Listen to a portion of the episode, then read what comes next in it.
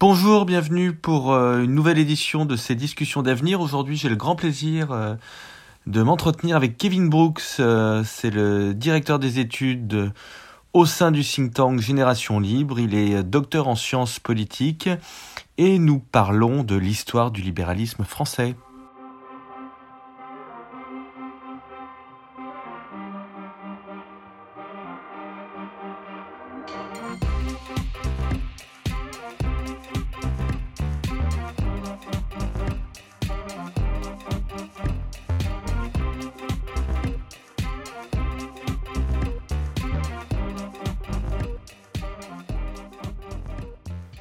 Kevin Brooks, merci d'être euh, avec moi aujourd'hui pour une discussion sur le, sur le libéralisme. Euh, ça fait quelques semaines, quelques mois que l'on discute tous les deux euh, du libéralisme à la française, des spécificités du débat public en France, de l'échec des idées libérales peut-être en France. On en reparlera d'ailleurs au cours de cette conversation. Mais je voudrais, pour commencer cette discussion, que tu nous rappelles la généalogie du terme néolibéralisme, qui est donc le terme qu'emploient tous les antilibéraux euh, français pour disqualifier les libéraux. D'où ça vient ce terme? Euh, Déjà bonjour et merci pour l'invitation. Donc le, terme néolibéralisme nous vient des années 30. Il a été, euh, on, peut dire, inventé au cours d'un colloque qui s'appelle le colloque Lippmann, euh, où se réunissaient plein d'intellectuels euh, qui voulaient défendre le libéralisme économique et qui constataient que ce libéralisme était en crise. Suite à la crise de 1929, ils assistaient à une montée de l'interventionnisme, des fascismes, du totalitarisme en Europe, et ils se sont réunis pour dire comment réformer le libéralisme économique. Donc au départ, ils ont voulu mettre le terme néo pour montrer une volonté de changer la doctrine, l'adopter aux circonstances présentes. Qu'est-ce qu'il y a de néo dans le néolibéralisme? Il y a une autre vision de l'économie de marché. C'est-à-dire que dans la vision classique du laisser-faire du 19e siècle, on laisse faire le marché. Mhm. Pour les néolibéraux, notamment les Allemands et les Français présents, il s'agissait vraiment que, que l'État joue un rôle d'arbitre, un rôle moteur pour organiser les conditions de la concurrence. Par exemple, en évitant qu'il y ait des ententes entre les entreprises pour qu'il y ait des gros cartels qui se forment, et aussi un rôle social plus important occupé l'État euh, euh, au cours du laissez-faire. Écoute, je, t'arrête déjà là. Déjà, le, terme néolibéralisme, il avait été employé tel quel au cours de ce colloque. Oui. On est bien d'accord. C'est positif comme terme. Mais alors, c'est plus qu'un dévoiement, là. C'est un, un, changement de sens complet, puisque aujourd'hui, quand on évoque dans le débat public, en particulier en France, quand on évoque le néolibéralisme, on évoque justement une doctrine qui n'est pas celle du libéralisme classique, mais qui, en tout cas dans l'esprit de nos opposants, est pire à leur sens, c'est-à-dire qui euh, est quasiment libertarienne. En fait, toi, ce que tu dis, c'est très exactement l'inverse. C'est-à-dire que, euh, en, réalité, ce que euh, les libéraux réunis au colloque de Lippmann ont, voulu faire, c'est arriver à faire cohabiter l'État et le marché. Exactement. Euh, ils essaient de trouver une sorte de troisième voie. Je vais reprendre euh, l'image qu'utilisait euh, Louis Rougier, un des mmh. participants au colloque, un Français, qui disait avec le laisser-faire, c'est comme s'il n'y avait pas de code de la route. C'est-à-dire que les, les, voitures circulent, elles peuvent, elles peuvent se oui, caramboler, etc. C'est le chaos. dans une économie planifiée, on dit aux voitures où aller à quelle heure. Et dans un système néolibéral, on fixe un code de la route que tout le monde doit respecter. C'est pas le laisser faire. Euh, et donc évidemment, ce, ils utilisaient ce terme. Il y avait une hésitation. D'ailleurs, Jacques Rueff à ce colloque disait qu'il faut mhm. utiliser le terme. On est libéraux sociaux. Euh, il y avait d'autres. Il y avait un débat sur ce terme. Et à ce colloque, il y a d'autres personnes qui étaient présentes, comme Frédéric Hayek, qui eux disaient non, il ne faut pas réinventer un terme, il faut garder le terme libéral euh, le terme classique de libéralisme, il ne voulait pas trop réformer la doctrine, il voyait plus d'intérêt pour le marché. Et dans les années 70, on l'a vu dans le débat public américain et français, l'emploi du mot néolibéralisme pour qualifier des intellectuels d'une autre génération qui arrivent dans les années 60, dans les années 70 sur les campus américains pour imaginer une société coordonnée par le marché. Et c'est ça qu'on entend aujourd'hui par néolibéralisme, c'est les intellectuels qui, sont, euh, qui ont théorisé un système où l'État aurait un rôle minimal et en considérant qu'on pouvait étendre l'analyse économique à tous les aspects de la société. C'est ça, c'est une sorte d'économisme. Exactement, c'est-à-dire on considère que le marché est suffisant pour permettre de révéler les préférences des gens. Par le système de prix, ça permet de coordonner les activités d'une société hmm. complexe, euh, étendue géographiquement. Et seul, euh, seul le marché permet en fait euh, l'harmonie sociale. et il considère qu'en matière sociale, le rôle de l'État doit être extrêmement limité et neutre. Donc on voit bien la, comment ce mot a glissé Absolument. à travers le temps.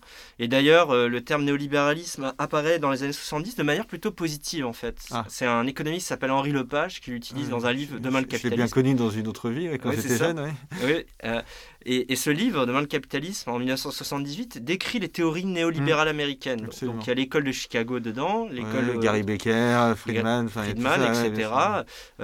voilà, une école de pensée qui met beaucoup d'accent sur la rationalité individuelle. On considère que les individus réagissent à des incitations, euh, ils font des choix pour maximiser leur intérêt. Et à partir de ce simple axiome, on peut en dire beaucoup de choses euh, sur les méfaits des interventions du gouvernement euh, et sur les vertus du marché pour coordonner ses activités. Oui, avec des applications d'ailleurs qui sortent très, très largement du plan. économique tel qu'on l'entend traditionnellement. Moi, quand j'ai publié L'amour augmenté, par exemple, au mois de septembre, bah, j'ai repris les théories de Gary Becker sur le mariage. C'est ça, oui, c'est un, voilà. un voilà, Comment on, s'accouple, euh, est-ce qu'on doit faire des enfants? Et, toute cette réflexion, elle naît d'une analyse qui est celle de, de l'homo economicus, au fond, hein, l'humain rationnel. Euh, tout à fait. Et donc il y a cette école de pensée, la théorie des choix publics, qui considère qu'un homme politique se comporte comme un acteur sur le marché, il essaie de maximiser son profit. Son profit, c'est la réélection. Et par, par conséquent, il ne faut pas considérer que quand quelqu'un devient homme politique, il va chercher nécessairement le bien public. Euh, et c'est pour ça qu'à partir de cette analyse-là, euh, il considère qu'il faut mettre des freins à l'action que les hommes politiques peuvent mener. il faut limiter leur pouvoir, mmh. parce que les électeurs n'ont pas intérêt, un intérêt rationnel à s'informer sur les élections, donc sont plutôt euh, ignorants, euh, et donc euh, ils font pas un choix éclairé, et donc, donc les décisions politiques ne reflètent pas fidèlement les choix des électeurs. Et, donc le marché, oui. Je t'arrête une seconde, parce que tu évoques la, théorie des choix publics. on, on, entend souvent en effet critiquer le néolibéralisme comme si au fond c'était quelque chose, c'était un économisme normatif. Mais la théorie des choix publics, que j'ai beaucoup étudiée, euh, c'est pas du tout ça. C'est une méthode d'analyse en réalité. Et c'est une méthode d'analyse qui d'ailleurs, à mon sens, est, souvent juste et toujours très utile. À titre personnel, je l'utilise beaucoup pour comprendre ce qui se passe dans le domaine politique. Donc comment se fait-il que euh, cette théorie, qui est une théorie scientifique qui devrait intéresser tout le monde, y compris les non-libéraux, parce que ça n'est pas le sujet. Moi, je m'intéresse beaucoup à l'analyse marxiste, l'analyse en, termes de classe, par exemple. Ça ne fait pas de moi un, marxiste. Donc, comment se fait-il que cette analyse, qui est une, analyse qui, enrichit vraiment les, sciences sociales, soit vue, j'en ai l'impression parfois, je ne sais pas si j'ai raison, mais comme quelque chose qu'on n'a a quasiment plus le droit d'utiliser parce que c'est mal? Alors c'est assez intéressant que justement le néolibéralisme, c'est à la fois une méthode d'analyse de la société. Le mmh. Je parle du néolibéralisme deuxième génération. Oui, oui, celui des années 70-80. Mmh. C'est à la fois une manière de, des lunettes, on prend des lunettes d'économiste pour analyser le monde, c'est très intéressant. Mais après, à partir de ça, on peut en, déduire des prescriptions normatives. Donc par exemple, quand on dit que le système de prix doit être libre, que les salaires doivent être fixés librement, mmh. qu'est-ce qu'on en fait? Euh, qu'est-ce que Hayek en fait par exemple dans un de ses, livres? Il dit bah euh, le pouvoir des syndicats est trop grand parce que les syndicats poussent à la hausse les salaires. Donc ça c'est euh, une, intervention sur le marché qui est néfaste. Par conséquent, on devrait imaginer un système de prix plus flexible où le marché du travail est moins réglementé, où les syndicats ont moins de pouvoir. Et donc ces idées évidemment elles ont été appliqué dans des programmes de politique publique. Mm. Et ce que j'ai remarqué en France, c'est que le monde diplomatique a fait beaucoup de travail éditorial pour transformer le néolibéralisme décrit par Lepage, qu'il appelait un néolibéralisme scientifique, à retenir que l'aspect euh, politique public, normatif, euh, qu'on trouve dans des ouvrages de, libertariens, mais qu'on trouve aussi dans le contenu des politiques publiques, euh, notamment sous l'ère Reagan et Thatcher. C'est ça, absolument. Donc c'est à partir des années 80 que ça devient un gros mot. Mais c'est intéressant de, de, se rappeler que le terme néolibéral était assumé par quelqu'un comme Milton Friedman. Dans les années 50, il a écrit un texte en disant « je suis néolibéral ».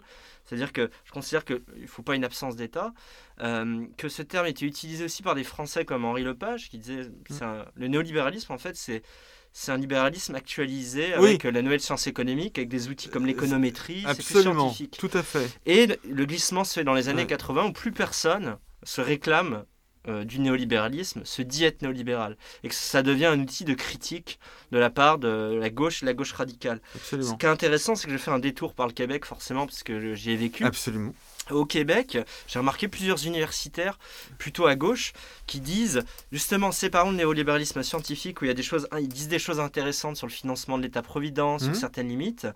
Euh, on peut acheter leur, leur méthode d'analyse économique, mais on peut être critique de ce qu'ils en déduisent, c'est-à-dire qu'il faut nécessairement réduire l'action de l'État, il faut privatiser, il faut donner plus de, de pouvoir au marché. Et donc je trouve ça dommage que dans le débat public, on ne sépare pas les deux on peut très bien considérer qu'effectivement, euh, l'intérêt des hommes politiques, euh, c'est la, réélection, euh, qu'il que, y a des limites à notre système démocratique qu'il faudrait réformer pour mieux refléter les préférences des électeurs, et, que la bureaucratie, les gens qui travaillent pour l'État aussi ont des intérêts à maximiser leur intérêt qui peut aller à l'encontre des, des électeurs, mais on n'est pas obligé d'être libertarien pour accepter ce constat. On peut, en trouver, on peut trouver d'autres types de politiques publiques tout en montrant les limites euh, du, système euh, actuel. Absolument. Kevin, euh, je reviens au colloque de Lippmann dans les années 30. Jacques Rueff y assistait. Est-ce qu'il y avait beaucoup de Français? Euh, c'est déjà c'est organisé par un Français qui s'appelle Louis Rougier. Ça se passe à Paris.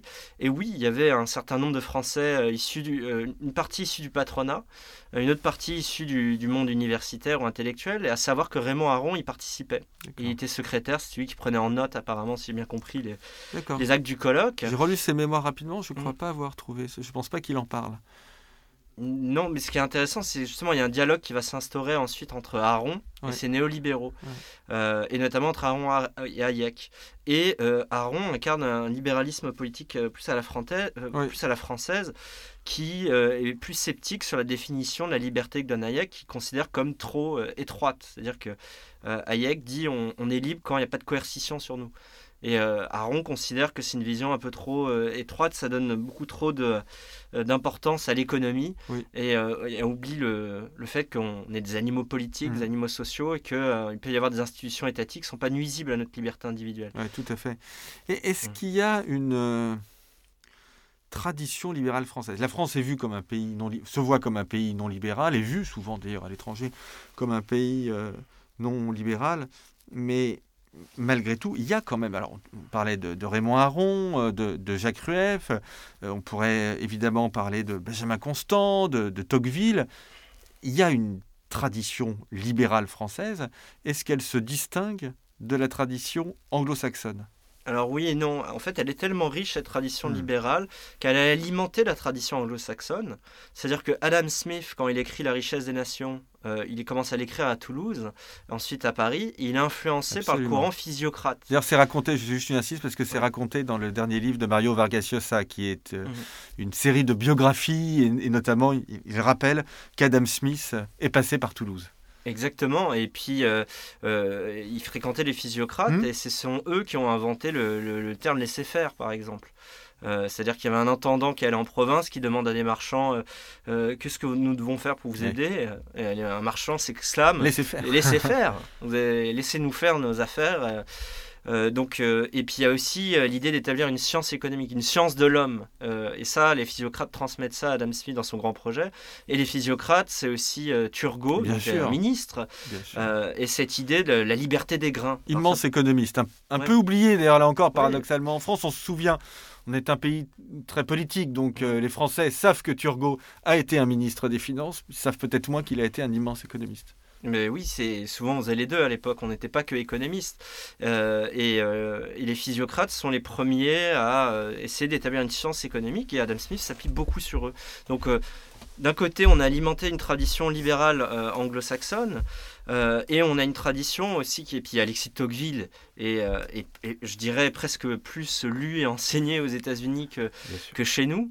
Euh, donc on a plusieurs traditions libérales au pluriel, une tradition de libéralisme économique, une tradition du libéralisme politique très riche qui, est, qui a alimenté les auteurs anglo-saxons, mais on a aussi une tradition propre, et ça c'est très bien décrit par les travaux de Lucien Jaume mmh. dans le euh, le paradoxe du libéralisme français, l'individu effacé, c'est qu'on a une tradition libérale individualiste où en gros considère que la liberté, c'est permettre à chaque individu de faire ses choix euh, et que l'État euh, doit se borner à être juste, pour reprendre Constant, c'est-à-dire se limiter à laisser les gens interagir. Euh, il y a la justice, il y a la défense, on laisse les gens contracter entre eux. mais Occupez-vous d'être juste, le reste on s'en occupe. Hein, c'est ça, exactement. Il y a cette tradition-là qui cohabite avec d'autres traditions libérales, avec ce que Lucien Job appelle un, un libéralisme par l'État, un libéralisme par en haut en disant l'État on, ne doit rien avoir entre l'individu et l'État et l'État va se charger de libérer les individus. Euh, et, aussi, il évoque une tradition libérale catholique. Donc il y a plusieurs traditions libérales. Est-ce que, est, que ce libéralisme centralisé euh, n'est pas incarné par la première période de la Révolution française jusqu'à 1793, où il y a cette volonté, au fond, d'en haut, de, de, libéraliser, de briser les corporations. C'est ça, on va abolir les privilèges. On abolit les privilèges, mais tout ça vient d'en haut, quoi. On brise les, euh, les entraves d'en haut. Et mm. puis bon, là, Oui, c'est ce que Rosan Vallon et puis, puis Gaspard Koenig appellent le jacobinisme libéral, mm. en fait. C'est l'idée de. On va émanciper les individus en fixant des règles euh, rationnelles fixées par eux, en, en, en, en en émancipant l'individu des corps intermédiaires. Les corps intermédiaires comme euh, les corporations, à l'époque c'était les, métiers en fait. Oui, c'est ça. Mmh. Euh, et aussi parfois il y a cette volonté de libérer l'individu euh, de sa famille, de ses croyances, l'idée que par l'éducation publique on peut élever l'individu.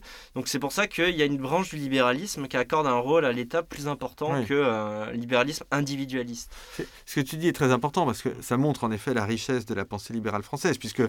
ce libéralisme jacobin, il est l'opposé du libéralisme à la Tocqueville qui est au contraire un libéralisme de corps intermédiaire, de collectivité locale, si je veux commettre un anachronisme, enfin, mm. qui, part du bas. Et, au fond, les, les, corps intermédiaires et les institutions publiques ne sont pas un problème. Elles organisent la société à partir du moment où elles sont euh, souhaitées par par les citoyens, par une démocratie vivante. Exactement, c'est c'est en ça que Tocqueville est très repris euh, dans le monde anglo-saxon. C'est euh, l'accent qu'il met sur la richesse de la société civile, le fait que dès qu'il y a un problème, les individus se concertent et le résolvent. Il donne l'exemple de l'alcoolisme, je crois qu'il était un fléau à l'époque. Il dit mais en fait il le gère de manière localisée. Euh, il le gère pas avec un État hmm. omniprésent, etc. Et la, notre héritage jacobin notre héritage d'un État centralisateur, euh, a donné des courants de pensée hybrides où on imagine un libéralisme par l'État, un État émancipateur. Euh, donc c'est pour ça que c'est la, tradition libérale française est non seulement riche et variée. Et au XXe siècle, comme je vous l'ai dit, les Français participent à ce mouvement de, euh, de, réforme du libéralisme économique. Louis Rogier était très actif, très actif euh, là-dedans euh, et il était très proche des positions ordolibérales allemandes. Donc on a une tradition proprement française, mais aussi on a, dans les années 70, il y a eu beaucoup d'économistes français qui ont diffusé les idées néolibérales américaines en France. Donc on a perdu en originalité, mais je veux dire, on a une tradition aussi libérale qui nous est propre, mais qui est influencé par, par d'autres pays. Et donc ça, c'est le, groupe des nouveaux économistes qui, dans les années 70, joue un rôle important pour essayer de, de justement porter des réformes néolibérales au sommet de l'État. Euh, et je voudrais en parler parce que c'est mmh. un épisode assez méconnu hein, dans la vie politique française. Parce qu'il y a évidemment les théoriciens du libéralisme. Vous m'avez dit qu'il y a une tradition libérale? Il y a une tradition libérale sur le plan intellectuel, mais je dirais aussi qu'il y a une tradition libérale sur le plan politique. Dans la vie politique française, vous avez des partis politiques qui ont été influencés par ces idées, par ces valeurs. Et dans les années 70, il y a une branche de l'UDF, un parti centriste à l'époque, qui s'appelait euh, le Parti républicain, et qui portait ces, idées à la fois libérales sur le plan économique et sur le plan politique. Donc très concrètement, vous aviez des députés de l'époque qui défendaient la liberté des ondes, parce qu'à l'époque, il y avait un contrôle de l'État sur les médias. Mm. Donc euh, il y avait beaucoup de combats qui ont été menés à l'époque par cette euh, frange du, de l'UDF, et dont le principal porte-parole est Alain Madelin Alain Madelin était un acteur de la vie politique française, juste pour vous dire que on a une tradition intellectuelle libérale française, mais aussi une tradition politique qui est méconnue et qui n'a pas connu de vraiment de, euh, pérennité politique euh, viable. c'est ça, oui, mais, oui, mais c'est un point essentiel. C'est-à-dire que la tradition libérale française, même si elle n'est pas suffisamment connue des Français, mais elle a essaimé dans le monde entier. Et Raymond Aron, par exemple, moi, je suis frappé de ça, euh, redevient très à la mode. Hein. Dans le monde entier, on parle de Raymond Aron, on reparle un peu de Jean-François Revel, euh, on n'a jamais cessé de parler de, Benjamin Constant euh, ou, de, ou de Tocqueville. Donc, ces auteurs libéraux français, ils restent quand même très connus dans le, dans le monde entier. En revanche, la tradition politique française que tu évoques, elle n'a jamais donné de, de résultat. Alain Madelin a essayé de se présenter à l'élection présidentielle, je crois que c'était en 2002. Mmh. Ça s'est terminé de façon catastrophique. Il a dû faire moins de 5% des, des, voix. Donc, euh, cette tradition, elle existe, mais elle n'a euh, jamais rien euh, donné. Et d'ailleurs, ceux qui ont fait des réformes libérales, au fond, ce sont des présidents pas vraiment libéraux, mais qui avaient pris dans leur gouvernement des, libéraux. Je pense par, par, exemple à notre ami Hervé Novelli, qui a fait un podcast euh, d'ailleurs euh, avec moi, euh, un podcast de l'avenir il y a quelques semaines. Lui a fait une vraie réforme libérale et il nous a expliqué comment il avait fait sa réforme libérale, mais il l'a. Donc Nicolas Sarkozy était le président de, la République. Nicolas Sarkozy n'est pas un idéologue, c'est pas pas un libéral ni un étatiste d'ailleurs, c'est un, un pragmatique. Mais euh, Hervé Novelli explique qu'il a fait sa réforme, mais en se revendiquant certainement pas du libéralisme pour la faire, mais plutôt de quelque chose qui a à voir avec la simplification. Hum, il ne faut pas oublier un épisode euh, méconnu de la droite française. Dans les années 1980, les, la, droite française, que ce soit le RPR ou l'UDF, et même Jacques Chirac, euh, à l'époque maire de Paris. Il a été libéral. oui, il, avait, il, n'avait que le mot libéralisme à la bouche. Il disait même le libéralisme est une nécessité. Il a même invité Friedrich Hayek à la mairie de Paris pour lui remettre une médaille. Je savais pas. Oui, non, mais c'est un, un, épisode euh, complètement méconnu. Et j'invite les auditeurs à regarder Plateforme pour gouverner en France, UDF, RPR 1986. Le programme des droites françaises alliées en 1986 était un programme entre guillemets ultralibéral. Mmh. Il proposait de baisser les dépenses publiques, il proposait de donner l'autonomie aux universités, de les mettre en concurrence. Enfin, il y avait un programme très ambitieux, euh, remise en cause certains principes de la sécurité sociale, euh, ouverture au privé en santé. Enfin, il y avait un, vraiment un programme très mmh. ambitieux. Et, évidemment, programme de privatisation qu'ils ont fait en partie. Hein. Euh, il ne faut pas oublier que la droite a privatisé en 86-88. Et donc il y avait un, élan libéral. À l'époque, les médias parlaient même de printemps libéral. Mm. Et ça, c'est un épisode méconnu où on avait une certaine harmonie entre d'un côté les intellectuels néolibéraux, euh, économistes, et euh, les droites françaises qui les écoutaient parce qu'ils considéraient que après l'échec du socialisme de François Mitterrand, il fallait une alternative. Mm. Euh, et à l'époque, il y avait beaucoup de think tanks, de clubs qui gravitaient autour de la droite. Et je dirais que ce moment-là euh, s'est évaporé dans les années 90 et que maintenant vous entendez plus beaucoup d'acteurs politiques français bah, se réclamer du libéralisme. il s'est évaporé même avant, puisque quand même, Jacques Chirac en effet a mené une politique euh, libérale, c'était donc sous la cohabitation entre 1986 et 1988, mais il a perdu très nettement à l'élection présidentielle de, de 1988. En tout cas, merci Kevin, c'est passionnant il faut vraiment inviter tous ceux qui nous écoutent à relire les auteurs libéraux français, parce que c'est d'une richesse absolument euh, extraordinaire. On les redécouvre euh, en ce moment. Moi, j'ai relu très récemment euh, les, mémoires de, Raymond Aron. chez Aron, chez Tocqueville, je suis toujours frappé de voir qu'à chaque page, il y a quelque chose pour aujourd'hui. Exactement, ça, ça on, parfois on a l'impression qu'il parle de l'actualité, alors que c'est des textes. Absolument. Et j'invite aussi les auditeurs à relire Bertrand de Jouvenel. Absolument, je ne l'ai pas cité, tu as raison. Qui, faisait partie euh, de ce groupe. Euh, fait, il était à la, à la, fondation de la Cité du Mont Pèlerin, qui est l'international néolibéral. Mm. Donc, euh, et son livre Du pouvoir a beaucoup influencé tout le mouvement mm. néolibéral international. Donc, que vous soyez intéressé par le libéralisme politique euh, ou par le libéralisme économique, il y a beaucoup d'auteurs français à lire. Merci Kevin, merci beaucoup.